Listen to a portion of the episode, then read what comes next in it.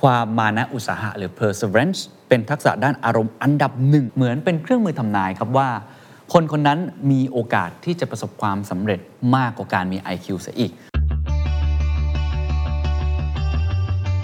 มีวิธีการ 9 วิธีที่จะกระตุ้นให้เด็กๆ เกิดความมานะอุตสาหะครับลิงอินเนี่ยเขาเปิดเผยมานะว่า 20 ทักษะ ในการทำงานที่องค์กรตอนนี้ตามหากันมากที่สุดเลยนะครับ 10 อาชีพรายได้งาม ความเครียดต่ำไม่ต้องรับผิดชอบชีวิตคน และไม่ต้องเผชิญหน้ากับลูกค้าครับ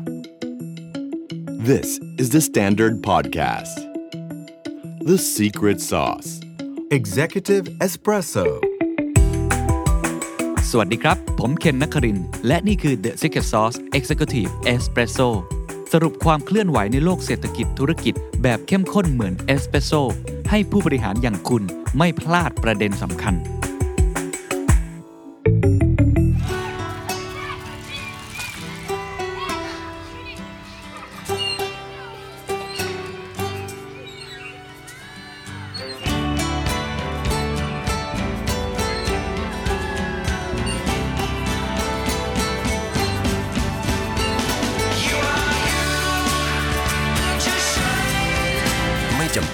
เหมือนใคร เพราะ UOB พร้อมเข้าใจโลกในแบบคุณ อยากรู้ไหมครับว่า ทักษะอะไรสำคัญที่สุดสำหรับลูกๆฮะสำหรับเด็กๆ ที่จะเติบโตมาแล้วมีโอกาสประสบความสำเร็จมากที่สุดครับคำตอบไม่ใช่ IQ ครับ และไม่ใช่ EQ ครับ เป็นงานวิจัยล่าสุดเขาบอกว่ามันคือ perseverance ครับ แปลเป็นไทย อาจจะแปลว่าความมานะอุตสาหะก็ได้ มันคืออะไรกันแน่ แล้วจะสร้างสิ่งเหล่านี้ให้เกิดขึ้นได้อย่างไร วันนี้ลองไล่เรียงให้ฟังนะครับ วันนี้อยากชวนคุยเรื่องเรียกได้ว่า soft skill นะฮะซึ่งเป็นสิ่งที่ผมเน้นมาตลอดเรื่อง growth mindset เรื่อง leadership communication หรือว่าการแก้ไขปัญหาที่ซับซ้อนเป็นเรื่องสำคัญมากๆนะครับพอดีว่าไปอ่าน CNBC เขามีการระบุถึงงานวิจัยของคุณมิเชล ลอบ้า ในฐานะนักจิตวิทยาเด็ก แล้วก็พบว่าความมานะอุตสาหะหรือ perseverance เป็นทักษะด้านอารมณ์อันดับหนึ่งฮะที่ทำให้เด็กที่มีแรงจูงใจสูง แตกต่างจากคนที่ยอมแพ้ง่าย ๆ แล้วก็ถือได้ว่าเป็นทักษะที่เหมือนเป็นเครื่องมือทำนายครับว่า คนคนนั้นมีโอกาสที่จะประสบความสำเร็จมากกว่าการมี IQ เสียอีก วันนี้เลยลองเล่าให้ฟังนะครับ โดยที่ผมจะเริ่ม part แรกด้วย 9 วิธีที่จะกระตุ้นให้เกิดความมานะอุตสาหะก่อน แล้วหลังจากนั้นถือได้ว่าเป็นเครื่องเคียงอาหารสมองแล้วกันนะครับสำหรับ คุณพ่อคุณแม่หรือว่าคนทำงานในยุคปัจจุบันก็ได้ ไปเจออีก 2 บทความที่ผมคิดว่าน่าสนใจเหมือนเป็นการบอกใบ้เล็ก ๆ น้อยๆครับแต่คนคงอยากรู้ว่าตอนนี้อะไรคือทักษะที่องค์กรต้องการมากที่สุด ผมไปเจอจากผลสำรวจของ LinkedIn ครับว่า 20 ทักษะในการทำงานที่องค์กรตามหากันมากที่สุดคืออะไรเผื่อเราจะได้ไปเรียนรู้ไว้ก่อนนะฮะอีกอันนึงครับก็จะเป็นเรื่องของเปิดโผ10อาชีพ รายได้งาม ความเครียดต่ำแล้วก็ไม่ต้องรับผิดชอบชีวิตคน ไม่ต้องเผชิญหน้ากับลูกค้า โอ้โห ฟังแล้วอยากสมัครเลยครับ ว่ามันมีอะไรบ้าง แต่แน่นอนเรื่องความเครียดต่ำเนี่ยผมไม่เห็นด้วยนะ คืองานทุกงานเนี่ยมันมีความเครียดอยู่แล้วนะครับ แต่อย่างน้อยฟังเอาไว้แล้วกันว่า อนาคตทักษะที่จำเป็น อนาคตงานที่มีโอกาสที่น่าจะจำเป็น คุณจะได้ไปเตรียมตัวตั้งแต่วันนี้ ทั้งตัวคุณเอง ลูกคุณเอง หลานคุณเอง หรือเพื่อนของคุณก็ได้ไปบอกต่อกันนะครับว่านี่คือสิ่งสำคัญที่มีโอกาสแล้ว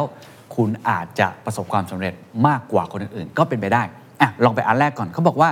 ความมานะอุตสาหะไม่ยอมแพ้เมื่อเผชิญกับความล้มเหลวเนี่ยสำคัญยิ่งกว่า IQ เขาเลยบอกว่ามีวิธีการ 9 วิธีที่จะกระตุ้นให้เด็ก ๆ อันนี้คือปลูกฝังตั้งแต่เด็ก ๆ เลยนะครับ เกิดความมานะอุตสาหะครับ อันดับแรกครับ มีทั้งหมด 9 ข้อใช่ไหมครับ ข้อแรกเขาบอกว่า เราต้องต่อสู้กับปัจจัยที่จะทำให้ความมานะอุตสาหะนั้นหายไป คือมันมี 4 อุปสรรคสำคัญครับ ที่เราต้องพยายามเอาสิ่งเหล่านี้ออกไปให้ได้ มันจะได้เกิดความมานะอุตสาหะมากขึ้น เพราะ 4 อันนี้เป็น 4 ปัจจัยที่เป็นอุปสรรคอย่างยิ่งต่อเด็กๆครับ ตัวย่อคือ fail ครับ F A I L F แรกคือ fatigue ครับ fatigue คือความเหนื่อยล้านะเขาบอกว่าเมื่อเด็กเกิดความเหนื่อยล้า ควรให้เข้านอนเป็นเวลาครับ แทนที่จะปล่อยให้ลูกเนี่ยเล่นมือถือ อะไรแบบนั้นก็จะช่วยป้องกันความสามารถในการจดจ่อได้ ปิดเครื่องมือสื่อสารมือถือ หรือว่าเรื่องของแท็บเล็ตเนี่ยหนึ่งชั่วโมงก่อนนอน แล้วก็เอาไว้นอกห้อง คือเรื่องของความเหนื่อยล้านะครับต้องพักผ่อนให้เพียงพอ อันที่สองครับตัว A ฮะ anxiety ครับก็ไม่ควรที่จะกดดันบุตรหลานของท่านมากเกินไปนะครับ เดี๋ยวจะเกิดความวิตกกังวลได้นะครับ แสดงให้ลูกเห็นว่าความรักของคุณไม่ได้ขึ้นอยู่กับความสำเร็จของเขา ไม่ต้องไปกดดันมาก ตัว I ครับเขาบอกว่า identity solely based on fast achievements ก็คือเรื่องของอัตลักษณ์หรือความโดดเด่นของเด็กนั้น มันขึ้นอยู่กับสิ่งที่เขาสามารถทำได้สำเร็จอย่างรวดเร็ว เพียงเท่านั้น ควรปลูกฝังกรอบความคิดนะครับในเรื่องของความพยายาม เพื่อให้เกิดความสำเร็จ หรือปลูกฝังเรื่องของ growth mindset เพื่อให้ลูกของคุณนั้นเข้าใจว่าความสำเร็จไม่ได้มีรูปแบบเดียว หรือแบบตายตัว ดังนั้นควรสนับสนุนเขาไปที่ความพยายาม ความมุ่งมั่นของเขา มากกว่าที่จะเป็นผลลัพธ์ที่จะสำเร็จ หรืออาจจะล้มเหลวก็ตาม ให้ดูที่ความพยายามมากกว่าแล้วตัวสุดท้ายครับ ตัว L ครับ learning expectations that don't match ability เขาบอกว่าการเรียนรู้ความคาดหวังที่ อาจจะไม่ตรงกับความสามารถ พ่อแม่นั้นควรจะตั้งความคาดหวังให้เหนือกว่าระดับทักษะของลูกเพียงเล็กน้อย เพราะความคาดหวังที่สูงเกินไป มันจะทำให้เกิดตัว A ก็คือ anxiety ในขณะที่ความคาดหวังที่ต่ำเกินไป ก็อาจจะทำให้เกิดความเบื่อหน่ายได้นั้นต้องมีความคาดหวังที่พอดีพอดี นี่คือ4อย่างนะครับ F A I L นะครับ พยายามที่จะเอาสิ่งเหล่านี้ออกไปได้ นี่คือข้อแรก ข้อที่ 2 ครับ เขาบอกว่าการสอนเด็กว่าความผิดพลาดนั้นคือโอกาสในการเติบโต อันนี้สำคัญมากนะฮะแม้สถานการณ์ที่เกิดขึ้นจะไม่เป็นดังหวัง ไม่เป็นดังที่คาด ต้องให้เขายอมรับข้อผิดพลาด และบอกว่าไม่เป็นไร นี่คือสิ่งสำคัญ เพราะคุณได้พยายามแล้วขณะเดียวกันความล้มเหลวซ้ำแล้วซ้ำเล่าอาจจะทำลายความมานะอุตสาหะได้ ดังนั้นเมื่อทำอะไรที่สำเร็จเพียงเล็กน้อย ต้องฉลองฮะคือทำความสำเร็จเนี่ยให้มันเกิดขึ้นบ่อยๆ อาจจะเป็นความสำเร็จที่ไม่ต้องใหญ่ก็ได้ครับ เป็นความสำเร็จเพียงเล็กน้อย และให้คำชมกับเขา พยายามบอกนะครับว่าความผิดพลาดคือโอกาสในการเติบโต และทุกๆ ความสำเร็จเล็ก ๆ คือสิ่งที่ดีที่ควรจะรักษาต่อไป ข้อที่ 3 ครับเขาเรียกว่าชังทาร์กครับ คือการสอนให้เด็กนั้นรู้จักแบ่งงานเป็นก้อนๆ เพราะบางทีงานมันเยอะเกินไป มันไม่สามารถทำสำเร็จได้ ให้แบ่งงานใหญ่ๆออกเป็นชิ้นเล็ก ๆ เพื่อให้จัดการได้มากขึ้น จะช่วยให้เขารู้สึกมั่นใจมากขึ้นเกี่ยวกับการทำสิ่งต่าง ๆ เช่น หากลูกรู้สึกหนักใจกับการบ้านจำนวนมาก พวกเขาสามารถจดงานแต่ละงานลงในกระดาษโน้ต จัดเรียงลำดับความสำคัญตามความยากความง่าย แล้วก็ทำทีละอย่างให้สามารถบรรลุได้ อันนี้ไม่ต้องเด็กฮะผู้ใหญ่ก็สำคัญนะครับ ข้อทีสี่4ครับ celebrate small win ครับคือฉลองกับความสำเร็จเล็กๆครับเขาบอกว่าสิ่งสำคัญมากเลยคือความสำเร็จที่เล็กที่สุดนั้นสามารถกระตุ้นให้เด็กก้าวต่อไปได้ ตัวอย่างเช่น เมื่อลูกสะกดคำได้ถูกต้องจาก 6คำเป็น 8คำให้ชื่นชมคำว่านี่คือความพยายามอย่างหนักของเขาแล้ว สำคัญมากเรื่องนี้ อย่างที่ผมย้ำนี่ผ่านมาครึ่งทางประมาณ 4 ข้อ ถ้าลองฟังดูดีๆครับ ไม่ได้เกี่ยวกับเด็กอย่างเดียวนะครับ เกี่ยวกับผู้ใหญ่ด้วยครับ เกี่ยวกับคนทำงานด้วย เราสามารถเอารูปแบบนี้ไปปรับใช้ได้ เพราะนี่คือระบบการทำงานของสมองของพวกเรา ไปต่อฮะ ข้อที่ 5 ครับเขาเรียกว่า strange their focus คือการฝึกให้จดจ่ออยู่กับเรื่องใดเรื่องหนึ่ง ไม่วอกแวกก็คือโฟกัสสามารถฝึกได้จากการจับเวลาไว้บนโต๊ะ แล้วตั้งเวลาให้เหมาะสม ปรับให้เข้ากับช่วงความสนใจของเด็กๆ ก็จะช่วยกระตุ้นให้พวกเขาโฟกัสเรื่องต่างๆ ได้ดียิ่งขึ้นนะครับ ถ้าภาษาคนทำงานเขาเรียกว่า deep work แบบนี้เป็นต้นนะครับ 6. สอนลูกให้หกล้มให้เป็น correct stumbles ครับ เมื่อเด็กๆ ยอมแพ้อาจเป็นเพราะพวกเขามองไม่เห็นทางออก พ่อแม่ควรสอนให้เขายอมรับความขับข้องใจของตัวเอง และให้รู้สึกว่ามันเป็นเรื่องปกติ เมื่อลูกหกล้ม ลองฝึกให้เขาหายใจเข้าออกช้าๆ หยุดพัก แล้วค่อยกลับมาดูว่าสิ่งที่ทำให้ลูกสะดุดล้มหรือขวางทางเขาคืออะไร คือเวลาล้มไปแล้ว มันไม่ได้สำคัญว่า ล้มไปอย่างไรสำคัญว่าคุณจะลุกขึ้นมาได้แบบไหน อันนี้ก็เป็นการสอนที่มีความสำคัญอย่างยิ่งนะครับ ข้อ 7 ครับ press effort ครับคือการชื่นชมความพยายามของเด็กๆครับ นักจิตวิทยาจากมหาวิทยาลัยสแตนฟอร์ดระบุว่าเมื่อเด็กๆ ได้รับการยกย่องในความเฉลียวฉลาด พวกเขาจะไม่อดทนเลยครับ อันนี้ผมเคยอ่านหนังสือชื่อ mindset ก็มีพูดถึงเรื่องนี้นะครับเขาบอกว่าถ้าเกิดว่าเราไปชื่นชมเด็กๆ ว่าคุณฉลาดมากเลยเนี่ยเขาก็จะรู้สึกว่าเขาเก่งอยู่แล้ว ก็จะไม่ค่อยอดทน แต่ถ้าเกิดคุณชมอีกแบบ ชมว่าเขามีความพยายามมากเลย คุณเป็นคนที่มีความพยายามอย่างยิ่ง เด็กๆ จะมีแรงจูงใจมากขึ้น และทำงานหนักขึ้น อันนี้จริงมากครับเรื่องการทำงานของพวกเราด้วยนะครับ ข้อ 8 ครับ การเลือกคำพูดเชิงบวกพูดกับตัวเอง เขาบอกว่าให้พยายามนึกคำพูดเชิงบวก ในช่วงที่ลูกต้องเจอกับความยากลำบาก เช่น สิ่งต่างๆ ไม่จำเป็นต้องสมบูรณ์แบบ ฉันจะดีขึ้นเรื่อยๆ ถ้าฉันพยายามต่อไป ผมคิดว่าเรื่องนี้เกี่ยวกับเรื่อง growth mindset ของคนทำงานด้วย เช่น เวลาเราทำอะไรไม่สำเร็จเรามีคำพูดกับตัวเองบอกว่า ฉันไม่เก่ง แต่ถ้าเกิดเราเติมไปอีกคำหนึ่งบอกว่า ฉันยังไม่เก่งต่างกันเยอะมากนะครับ แค่มีคำว่ายังหรือคำว่า yet y e t ลงมา มันเปลี่ยนแปลงความคิดของพวกเราได้ว่า วันนี้ฉันอาจจะยังไม่เก่ง แต่วันข้างหน้า ฉันอาจจะมีโอกาสเก่งขึ้นได้ ไม่ได้เป็นการปิดประตู และข้อที่ 9 ครับข้อสุดท้ายครับเขาบอกว่า ต้อง step back and let them figure it out คือการถอยออกมาและปล่อยให้ลูกได้คิดเองครับพ่อแม่ควรปล่อยให้ลูกๆ แก้ไขข้อผิดพลาดของตัวเอง โดยที่เราไม่เข้าไปแก้ไข ให้หรือว่าอย่าทำแทนในสิ่งที่เขาสามารถทำได้ด้วยตัวเอง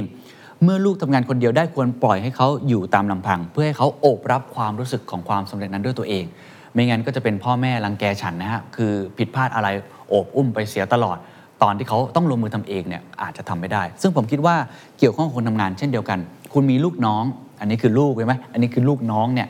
เวลาเขาทำอะไรผิดพลาด คุณต้องดูอยู่ห่างๆคอยมอนิเตอร์ ถ้ามันไม่ได้ใหญ่มาก จนคุณต้องเข้าไปช่วยเนี่ยปล่อยให้เขาได้เรียนรู้ ได้ตั้งคำถาม ได้ฝึกคิด รวมทั้งให้เขาผ่านความล้มเหลวนั้นด้วยตัวเองเขาก็จะเก่งขึ้นนั่นเอง นี่คือ 9 ข้อหลักๆนะครับที่ผมคิดว่าไม่ได้เกี่ยวแค่กับลูกๆหลานๆของพวกเราอย่างเดียวนะครับ แต่เกี่ยวข้องกับการทำงานด้วย ผมทวนอีกครั้ง 9 ข้อที่จะช่วยเพิ่ม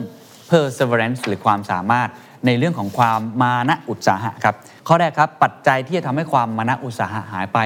พยายามเอาสิ่งนี้ออกไปให้ได้ ไม่ว่าจะเป็นความเหนื่อยล้า ความวิตกกังวล อัตลักษณ์หรือความโดดเด่นของเด็กนะครับ แล้วก็การเรียนรู้กับความคาดหวังที่มันไม่ค่อยตรงกับความสามารถ 2. สอนว่าความผิดพลาดคือโอกาสในการเติบโต 3. แบ่งงานเป็นก้อนๆ 4. ฉลองกับความสำเร็จเล็ก ๆ 5. ฝึกให้จดจ่อกับเรื่องใดเรื่องหนึ่ง 6. สอนให้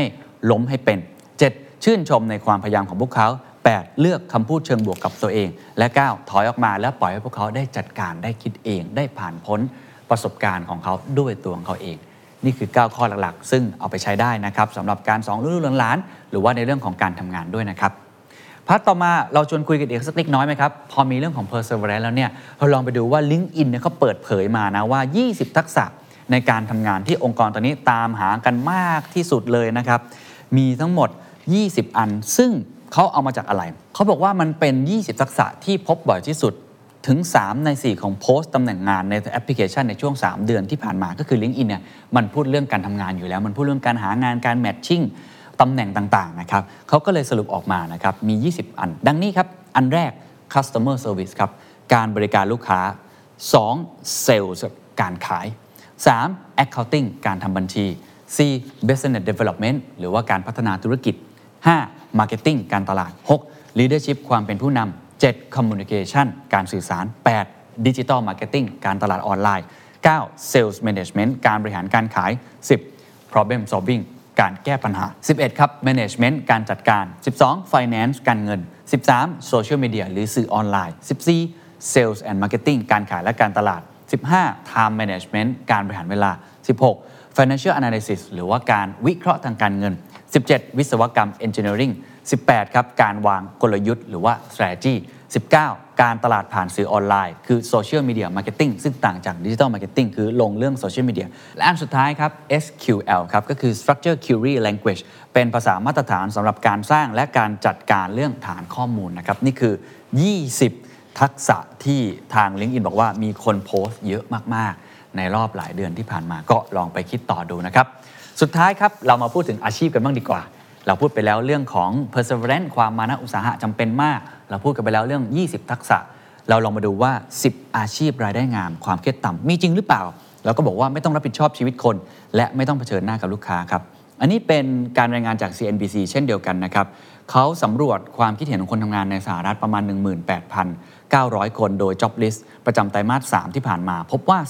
35%ของผู้ให้ความเห็นมองว่าเรื่องเบิร์นเอาท์ความเครียดเนี่ยส่งผลอย่างมากต่อการทำงาน เพราะฉะนั้นหน่วยงานที่ชื่อว่า Occupational Information Network นะฮะหรือว่า ONET นะชื่อคล้ายๆไทยเหมือนกันนะฮะได้จัดทำลิสต์ของอาชีพเกือบ 900 สายงาน และได้จัดลำดับความสำคัญของงานเหล่านี้ตามระดับความเครียด แล้วก็ CNBC ได้รวบรวม 10 อาชีพที่ให้ผลตอบแทนเฉลี่ยสูงกว่าปีละ 1 0 0 0 0แสนดอลลาร์ หรือว่าปีหนึ่งเนี่ยประมาณ 3.8 ล้านบาท ก็ต้องยอมรับว่าค่าใช้จ่ายหรือค่าครองชีพของทางฝั่งนู้นเขาสูงกว่าเรานะฮะและไอ้สิอาชีพนี้ครับเขาบอกกันนะ บอกกันว่าเป็นอาชีพที่มีระดับความเครียดต่ำวัดคะแนนที่ต่ำกว่า 70 จากคะแนนเต็มร้อยอะเราลองไปดูดีกว่าว่ามันเป็นอย่างไรมีอาชีพอะไรบ้างที่เป็นความเครียดต่ำ และมีรายได้เฉลี่ยเกินปีละ 3.8 ล้านบาทนะครับ อันดับแรกครับเขาบอกว่ามันคือ material scientist ครับ นักวัสดุศาสตร์ครับ รายได้เฉลี่ยอยู่ที่ประมาณ 1 0 0 0 0แดอลลาร์ต่อปีครับทำหน้าที่วิจัยและมองหาแนวทางในการผสมผสาน และดึงเอาจุดเด่นของวัสดุต่างๆ ออกมาใช้ประโยชน์ 2. Business intelligence analyst ครับนักวิเคราะห์ด้านธุรกิจอัจฉริยะครับรายได้เฉลี่ยประมาณแสนดอลลาร์ต่อปีเช่นเดียวกันทำหน้าที่ในการรวบรวมข้อมูลเกี่ยวกับธุรกิจการเงินเศรษฐกิจเพื่อนำมาประมวลผล และให้คำแนะนำสำหรับการตัดสินใจด้านธุรกิจ 3. remote sensing scientist or technologist ครับเป็นนักเทคโนโลยีสำรวจระยะไกลครับทำหน้าที่วิเคราะห์ข้อมูลที่รวบรวมด้วยเทคโนโลยีทางอากาศ หรือดาวเทียมเพื่อช่วยแก้ปัญหาในด้านต่างๆ เช่น การวางผังเมือง วางระบบรักษาความปลอดภัย และเรื่องของการบริหารจัดการทรัพยากร C economics professor ครับอาจารย์ภาควิชาเศรษฐศาสตร์รายได้เฉลี่ยประมาณแสนเช่นเดียวกันครับทำหน้าที่ถ่ายทอดความรู้ด้านเศรษฐศาสตร์ให้กับนักศึกษาปริญญาโท หรือตรี ส่วนมากแล้วตำแหน่งนี้จะต้องการผู้ที่จบปริญญาโทเป็นอย่างน้อย 5. chemical engineer หรือนักวิศวกรเคมีครับทำหน้าที่ออกแบบโรงงานเคมี ทั้งในส่วนของอุปกรณ์ ขั้นตอนการผลิต และกระบวนการทำงานเพื่อให้สอดคล้องกับมาตรฐานความปลอดภัย 6. environmental economist ครับนักเศรษฐศาสตร์สิ่งแวดล้อม ทำหน้าที่จัดทำงานวิจัยเกี่ยวกับประเด็นเศรษฐกิจที่เกี่ยวข้องกับสิ่งแวดล้อม เช่น พลังงานทางเลือก รวมทั้งตีพิมพ์บทความทางวิชาการเกี่ยวกับการคาดการณ์และประเมินข้อดีข้อเสียของนโยบายและกฎเกณฑ์ต่างๆ ที่เกี่ยวข้องกับเรื่องของสิ่งแวดล้อม หลังๆ นี้สำคัญมากขึ้นเรื่อยๆนะครับ 7. mathematician ครับหรือว่านักคณิตศาสตร์นะครับก็ทำหน้าที่ปรับใช้ทฤษฎีทางคณิตศาสตร์มาช่วยแก้ปัญหาทางธุรกิจ วิศวกรรม และวิทยาศาสตร์รวมทั้งจัดทำวิจัยด้วย 8. เป็นเรื่องของผู้เชี่ยวชาญด้านการปรับปรุงพื้นที่ครับเขาเรียกว่า brownfield redevelopment specialist and site manager อันนี้รายได้สูงหน่อยครับประมาณแสนสองเลยนะฮะดอลลาร์ต่อปีทำหน้าที่วางแผนและปรับปรุงพื้นที่ที่ผ่านการพัฒนามาแล้วก่อนหน้านี้และเสื่อมโทรมลงไป โดยออกแบบการใช้ทรัพยากรที่มีความสอดคล้องกับกฎหมายด้านสิ่งแวดล้อมและมาตรฐานด้านต่างๆ 9 ครับ water resource specialist หรือผู้เชี่ยวชาญด้านการบริหารจัดการน้ำครับ อันนี้รายได้สูงกว่าอีกนะฮะ ประมาณ